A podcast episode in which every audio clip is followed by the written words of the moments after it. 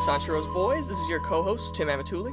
And I'm Chris Cote. And we're back today talking about The Lower Depths from 1957, based on the early 1900s play by Maxim Gorky. I believe that's how it's pronounced. I have no idea.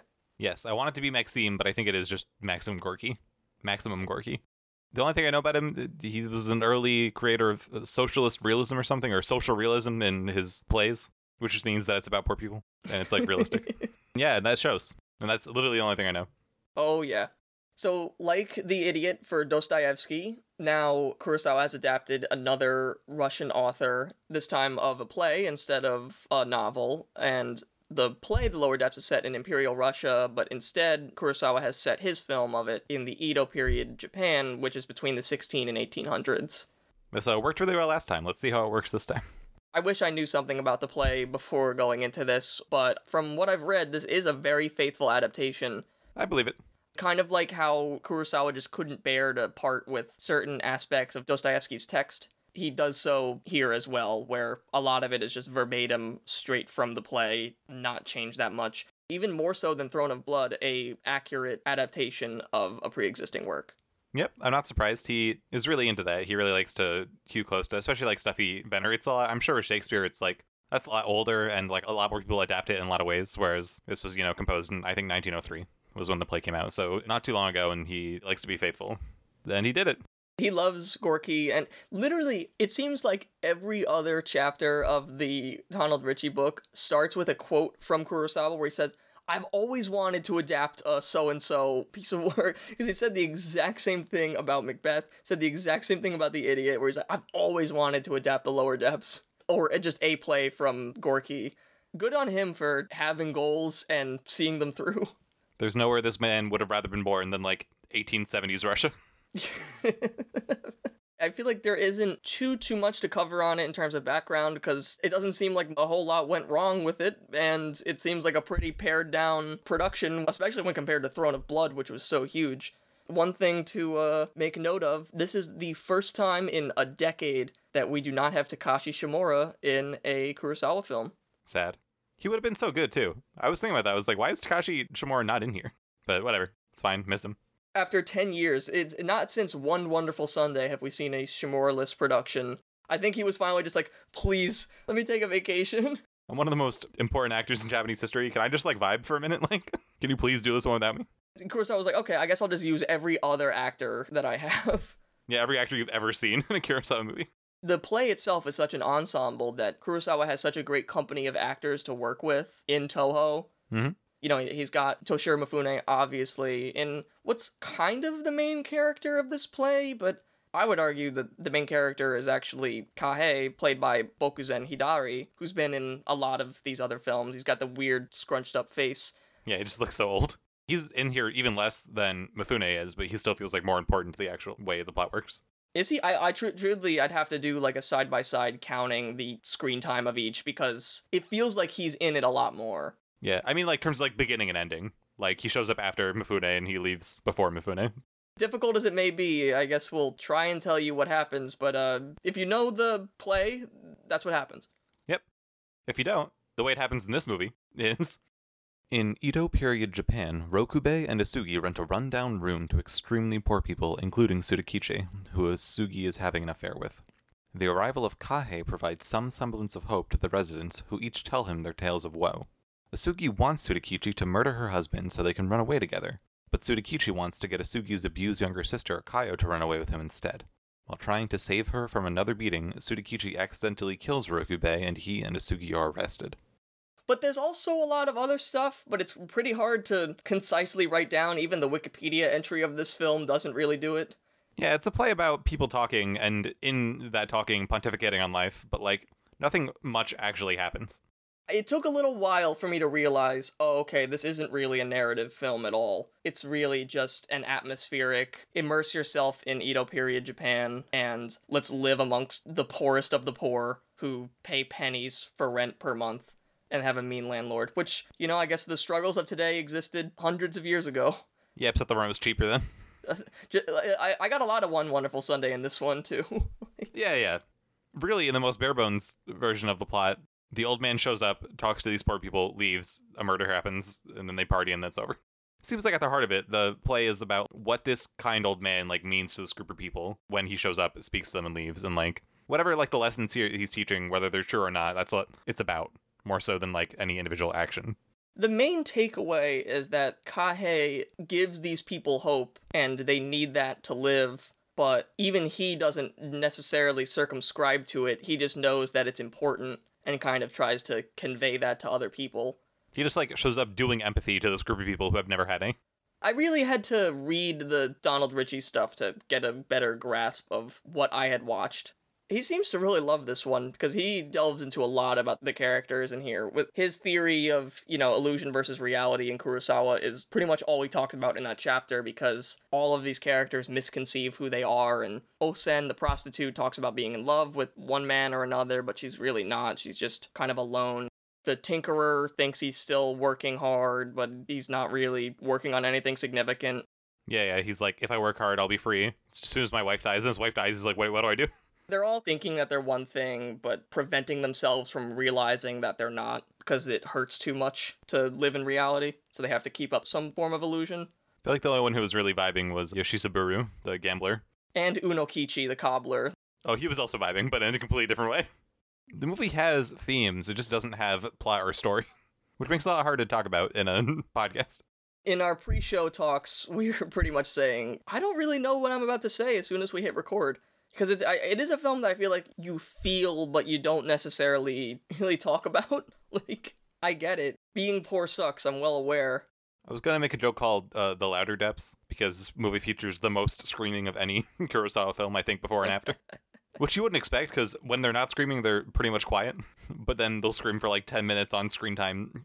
Another reason that there isn't quite as much to bring up is that, not since The Men Who Tread on the Tiger's Tail have we seen Kurosawa be this pared down and restrained. We have two sets in this whole movie. That's it. And I think Kurosawa does a great job of utilizing the space and showing us it. We start out in the lower depths. Great shot looking up, panning around, and we just see these towering walls that lead up to the rest of society where people dump their trash. We stay down, and there's really just one big building that's run down and everything, and that's where people pay rent. And then there's the courtyard, and in the courtyard is the little house that the landlords live in. And that's it. We never leave. The sets are inside the house and outside the house. After Throne of Blood, building multiple castles and everything. And this is the same year as Throne of Blood, too. Both films came out in 1957.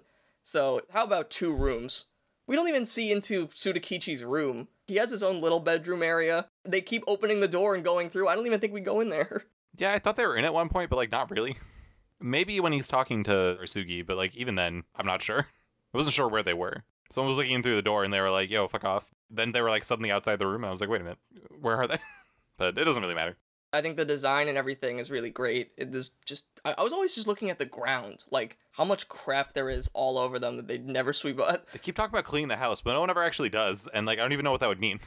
Osugi comes in and she's like, you better sweep this house, otherwise the health inspector or something will shut us down. I'm like, there's no way that anyone is even in this era right now. Apparently, you know, doing a little bit of history reading also, this is really at the fall of the samurai, and this is where a lot of samurai become masterless and become ronin. We do see one of the characters is supposedly an ex-samurai, and we do see another samurai very, very late into the movie. But this really is like everybody in the Edo period is poor and struggling. No one is happy. There's not a single happy character in this movie. There's also, I mean, the movie plays a lot with authority and power. Whereas, like, there is the landlord and he does own it. But, like, he also can get thrown out of his own house by Tsudakichi because he's literally just stronger than the landlord. He just picks him up and throws him out. Yeah, he has no way of actually enforcing anything. The landlord has, like, this brother who is, like, a deputy for the law, which, like, kind of embeds him with some authority until the crazy drum guy steals his, like, little stick of honor, and then he, like, literally has no power. I always got confused because they kept talking about a place called Ayako, but also Akayo was a character.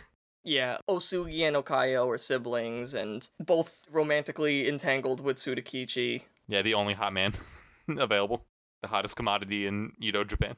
Being poor doesn't affect how good he looks. But we'll get to that later. Yeah. By virtue of being young and hot, he is, like, basically in charge of the whole place, and everyone respects him. Yeah, he steals stuff and sells stuff. I feel like he probably even steals from the landlord and sells stuff back to him, I would imagine. That's possible, yeah. The real only way to really divide this movie is, like, we have the plot about Sudakichi and the landlord family, and then we have everybody else and Kahe. There's, like, two things kind of running in parallel, one of which is a discernible plot, and the other one isn't quite as much. Yeah, Kahe, like, also interacts with that situation with Sudakichi and the landlord. Yeah, but he has stuff with the other people, whereas Sudakichi interacts with them, but doesn't really suffer in the same way that the other people do. Yeah, he's, like, clearly, you know, the one that could get out of there, whereas others say they will, but, you know, it's not true. Yeah, he has potential, and that's why he wants to grab Okayo and run off to, I believe, Hokkaido, where The Idiot took place. Not sure if there's any connection there. They'll go there, and then I'll make The Idiot again, and I'll make it right. Yeah. You gotta go there, you gotta find a man named Prince Mishkin, but in Japanese. But he's actually been secretly sleeping with Osugi, the landlady. Secretly, but everybody knows. Yeah, a secret that I think that even the husband knows, and he's just like, oh, I'm really upset that you guys are doing that. Damn. She wants him to kill Rokubei, and then they could run away together. And he's like, yeah, I'd rather not. I'd actually rather marry your sister. The weird thing with the sister is, one, Akayo doesn't seem to want to marry Sudakichi. But then Asugi's like, fine, you can have her if you want, but only if you kill my husband. And then the husband dies, and then the sister's like, wait, you're planning to run away together? And he was like, no. And then she's like, yeah, no, that's what it is. There's all sorts of weird stuff when Rokubei eventually dies, because I don't even really see when he gets killed. There were punches, but I didn't see what I thought was a killing blow. Mifune throws him. Sudakichi grabs him by the collar and then, like, throws him away, and that's when he falls over and dies, but, like, way too far away from where they were. It doesn't actually make any sense spatially. He, like, falls into an alley. Yeah, when they go over to his body, I didn't even realize that it was the landlord. I thought it was someone else. Yeah, me neither, because he's so far away. I've seen where these people live. There can literally just be people sleeping on the ground. Yeah, I thought it was just, like, a dead body that no one noticed until that point, which is, like, totally reasonable. But no, it's when Sudakichi grabs him by the collar and throws him back. It's a little weird the way it's shot, because you just see him, like, thrown off screen, you know, and then he's dead, like, a minute later. It's all sorts of strange, and then people show up to arrest him, and he also gets Osugi arrested. Yeah, that's like the climax of the film. All those people were showing up before all that was happening. I imagine that people just heard there was a lot of screaming and that someone was getting hurt, because the whole confrontation begins because Rokubei and Osugi are beating Okayo. Yeah, for, like, unclear reasons. Everyone bands together and rises up against the ruling class. Yeah, peasant rebellion against their peasant landlord. I do love everyone running into the landlord house, and one of the guys, like, steals the sacrificial offering and eats it, and some of them just sneak in a quick punch at the landlord and mocking, like, yeah, I punched him in the face because I could, because it was chaos. Udakichi walks in and just throws all his clothes on the floor for fun.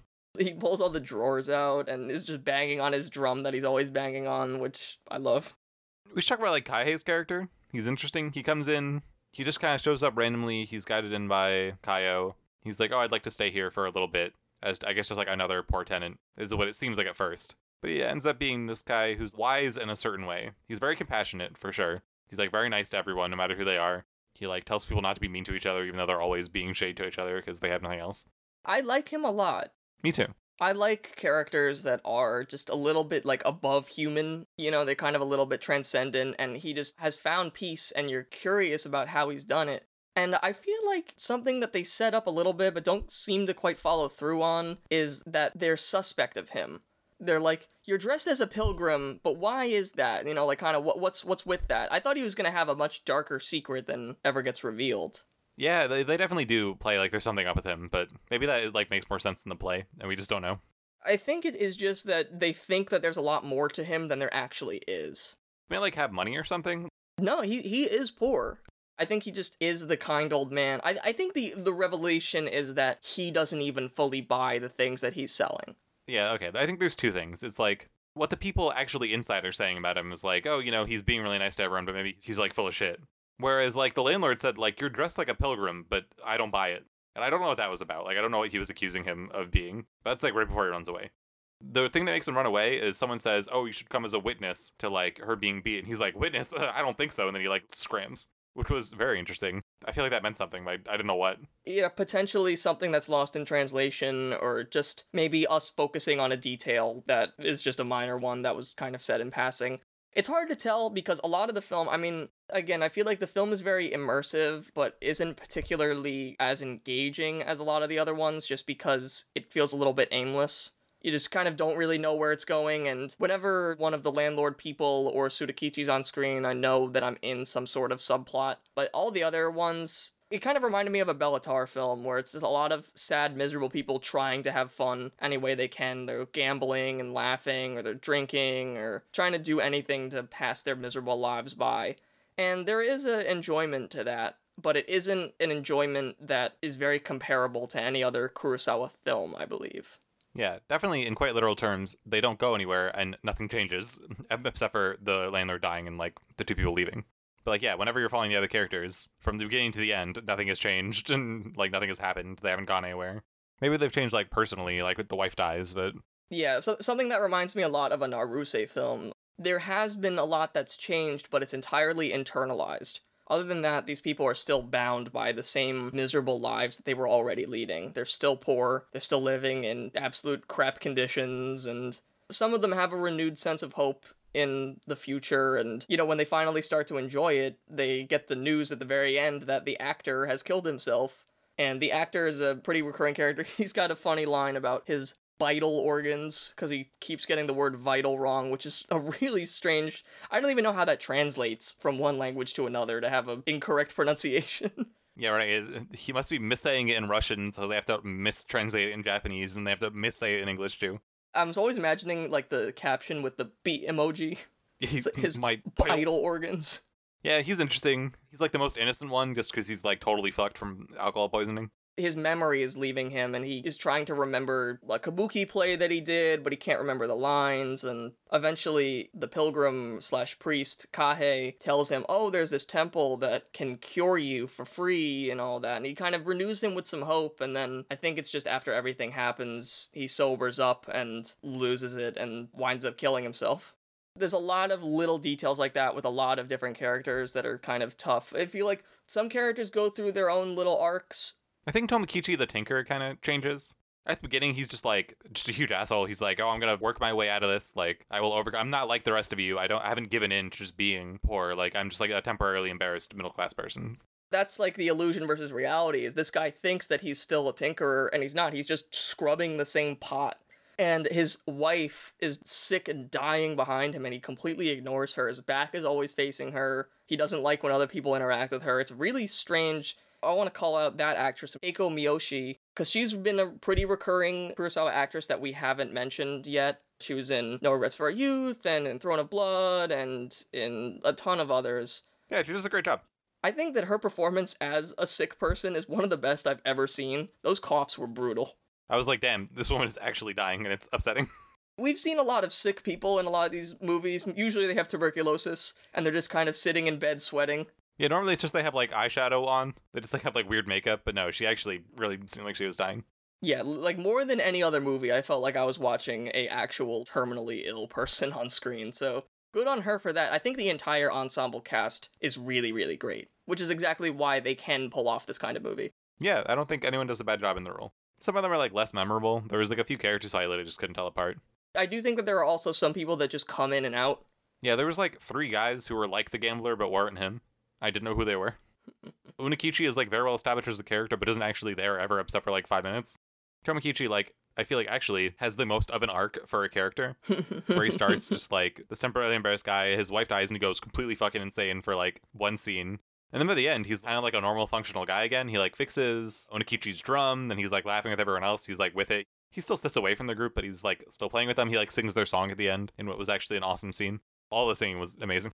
That singing scene in particular reminds me of Béla Tarr's Sátántangó, which has a 10-minute scene of people just drunk dancing and singing, and nothing happens. Awesome.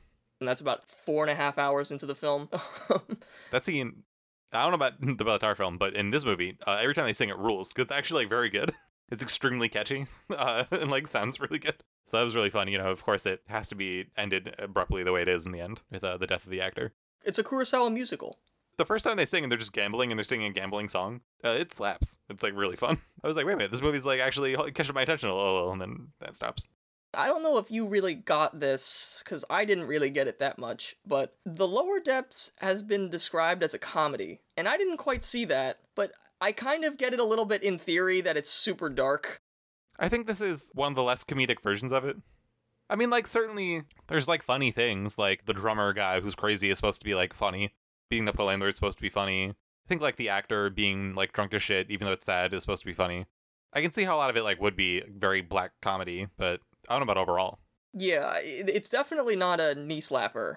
Yeah, it's not like an Abbott and Costello routine. I think it's, you know, a very, very dark comedy. It could also very well just be stuff getting lost in translation, and I think that we're supposed to find humor in the fact that these people are so different from what they claim to be, but I find it just more sad. Like, it's kind of the same way that people can interpret the Texas Chainsaw Massacre as a comedy. It's like, I can see the argument, you could write that paper. For me, watching it, it felt very somber with moments of levity that I think you need to carry a film like this.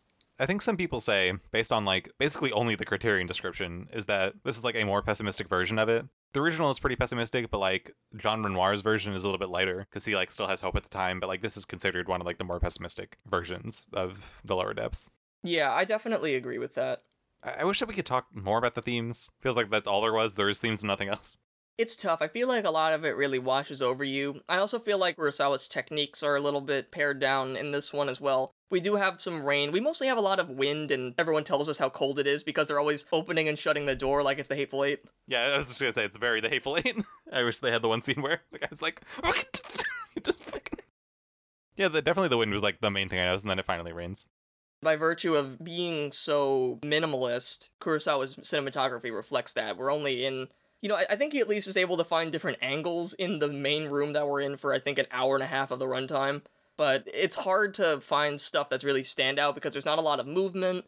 Because Japanese houses are built to be very rectangular and open, there isn't a lot of limited space or anything, so there's not a whole lot of crazy framing stuff that he can do. The same way that Throne of Blood and eventually Ron will feel is, it is like watching theater. And I think that's part of the adaptation of theater. There's very few close-ups. We're seeing things wide as we would if this was on a stage. Yeah, you can do theater in a cinematic way, but he was doing theater in pretty much a theater way. Like, it feels a lot like theater. That seems to be his approach to theater specifically. He didn't do that with, like, The Idiot or anything that was really based on a book. And I think that he develops that style a little bit, because when I thought back to his first adaptation of a play, The Men Who Tread on the Tiger's Tail, there were a lot of close-ups in that, even though a lot of it was seeing it from a distance and seeing these two parties. I think he did treat that more like a regular movie, and then has eventually decided that his style for adapting theater is a little bit more rooted in the actual theatrical experience. Yeah, like the actors and what they're doing within the stage and the scene. Yeah, you can kind of stare into different parts and see what different people are doing at certain scenes. I found myself doing that, trying to see what the gambler was doing with his, like, shitty grin while people talk and stuff like that. Yeah, cheating big men. Yeah, cheating the big man, who they kept calling cheating rich man. The thickest man we've ever seen in a Kurosawa film. Absolute king. Tank. I love that guy. I wish I knew his name. The one thing about adaptations of theater is I always, like, ask myself, why did this have to be a movie? It could have just been a stage play. But all things considered, a well-made movie about a play. And Kurosawa did have some dabblings in directing theater, but obviously we don't have any evidence remaining of what the plays actually were like, because they weren't filmed. I think we've set our piece on The Lower Depths, so... Favorite shots. This is a big one, folks. We were waiting for it the entire time. We're on episode 19 now. It finally happened. Tim and I chose the same shot for our favorite shot. The exact same frame. And I had a feeling it would be this one, because I spent a long time trying to find any shot from it that I was particularly interested in. I felt the same way about I Live in Fear as well, where I thought we might have landed on the same exact one. But here it's finally happened more than halfway through. Yeah, and I Live in Fear, there was at least, like, different locations, so you could, like, oh, this is, like, an interesting shot of location. This movie, it's just every shot is a person in the room or a person outside, and that's it. But we chose the one shot that wasn't, which is the way it opens. Yes, love the opening shot. Yeah, it was a beautiful opening shot. The camera pans very slowly over, like, this ridge that, if you look down to, is where these people live. It's like a ridge where presumably, like, the actual people in society live. And it ends on these two people with trash, and they're like, oh, there's nothing down there, it's just a trash heap. And they throw the trash down, and the camera slowly pans down to reveal where they live. Yeah, to reveal the home that everyone is sleeping in. I wish that he did it a little bit more, because I do like how Kurosawa incorporates the upward angle into his cinematography here to emphasize how low all these people are. because I thought it was a really cool way to do it. It's a really long opening. All of the opening credits play over the text as the camera is moving, and it does a full 360 degrees, and then the guys are there, and they dump it, and it's like, oh, okay, that's nice. I love that. This is a very nice setup of the opening shot. And here's another detail for you. Toshiro Mifune looks good despite being poor. Yeah, he is, like, very clearly younger and hotter than everyone there except for the woman. His outfit kind of looks like shit, but he still looks good. He's just too young and fit to be convincingly poor and wretched. He almost looks a little out of place. Yeah, he's not thin and starving. I do think that's also because he has a little bit more money than everyone else, because he sells people stolen stuff. He even gives money to some people. I think most of those people survive on his income alone. He has his own room, which I assume he pays more for. Yeah, or it's because he's in the pocket of big landlord. But yeah, it's German voting hotness scale. 9.5. Yeah, I agree with you. Right down the middle. 9.5. Looks good. Doesn't look amazing. He'll look better. He's looked worse. It's great. Overall, I think The Lower Depths is solid. I think it's a good film. I don't know if that fully came through over our discussion of it, because it is just tough to convey that kind of stuff here. I don't know if I'm using this term correctly, but it feels like very, like, I don't know, maybe like modernist theater or something, where it's just nothing happens, but you still learn something by the end. But that makes it, you know, by definition, hard to talk about. I think everything about it is really well done. I think it's a very well-crafted film. I think it's made well. I think it's acted spectacularly. You have to go in knowing that it isn't really about the plot. It is just about being immersed in a world. Each person could find a different character to latch on to kind of take them through that experience. And I think that on a rewatch, I think I would like it more, because I might be able to, you know, first of all, I would go in with that mindset, but I would also be able to glom on to different characters that I might have ignored and get something new out of it. So I think it is a film that would benefit from repeat watchings, and I do plan on getting to that at some point. So, yeah, I think it's solid, and I'm going to rank it a 7 out of 10, a 3.5 out of 5, or nothing out of 4, because the scale doesn't translate that way. I agree with the 7 out of 10, 3.5 out of 5, arguably 2 to 3 out of 4. I went into it, I read a brief description of The Lower Depths of the play on Wikipedia, which said, this play isn't really about the plot, it's more about the characters. And I was like, oh, that's good to keep in mind. So I tried to focus on the characters, and I do think that makes it a little more enjoyable. Yeah, I switched my mindset halfway through, because I was realizing, okay, this is totally not gonna, I'm not gonna get this. Yeah, I think, like, you know, like any Kurosawa film, for the most part, it's extremely competently made, good filmmaking, maybe just, like, not one, I don't think, you know, you really could have much better, like, it just was what it was. It was good. 7 out of 10. He really outdid himself with the scale of Throne of Blood, then the pendulum swung wildly the other way, and we wound up with extremely limited The Lower Depths, and now we're gonna swing a little bit farther back and go bigger with The Hidden Fortress. It's gonna be a very fun one, the inspiration for Star Wars. I haven't watched this one in a couple years, so I'm extremely excited to check it out again and see it in context. Yeah, I'm also very excited to see it for the first time. It'll feel nice to see Mifune running around in those short little pants. Hell yeah. We might even do a bonus episode about it. So yeah, check in with us next time for The Hidden Fortress.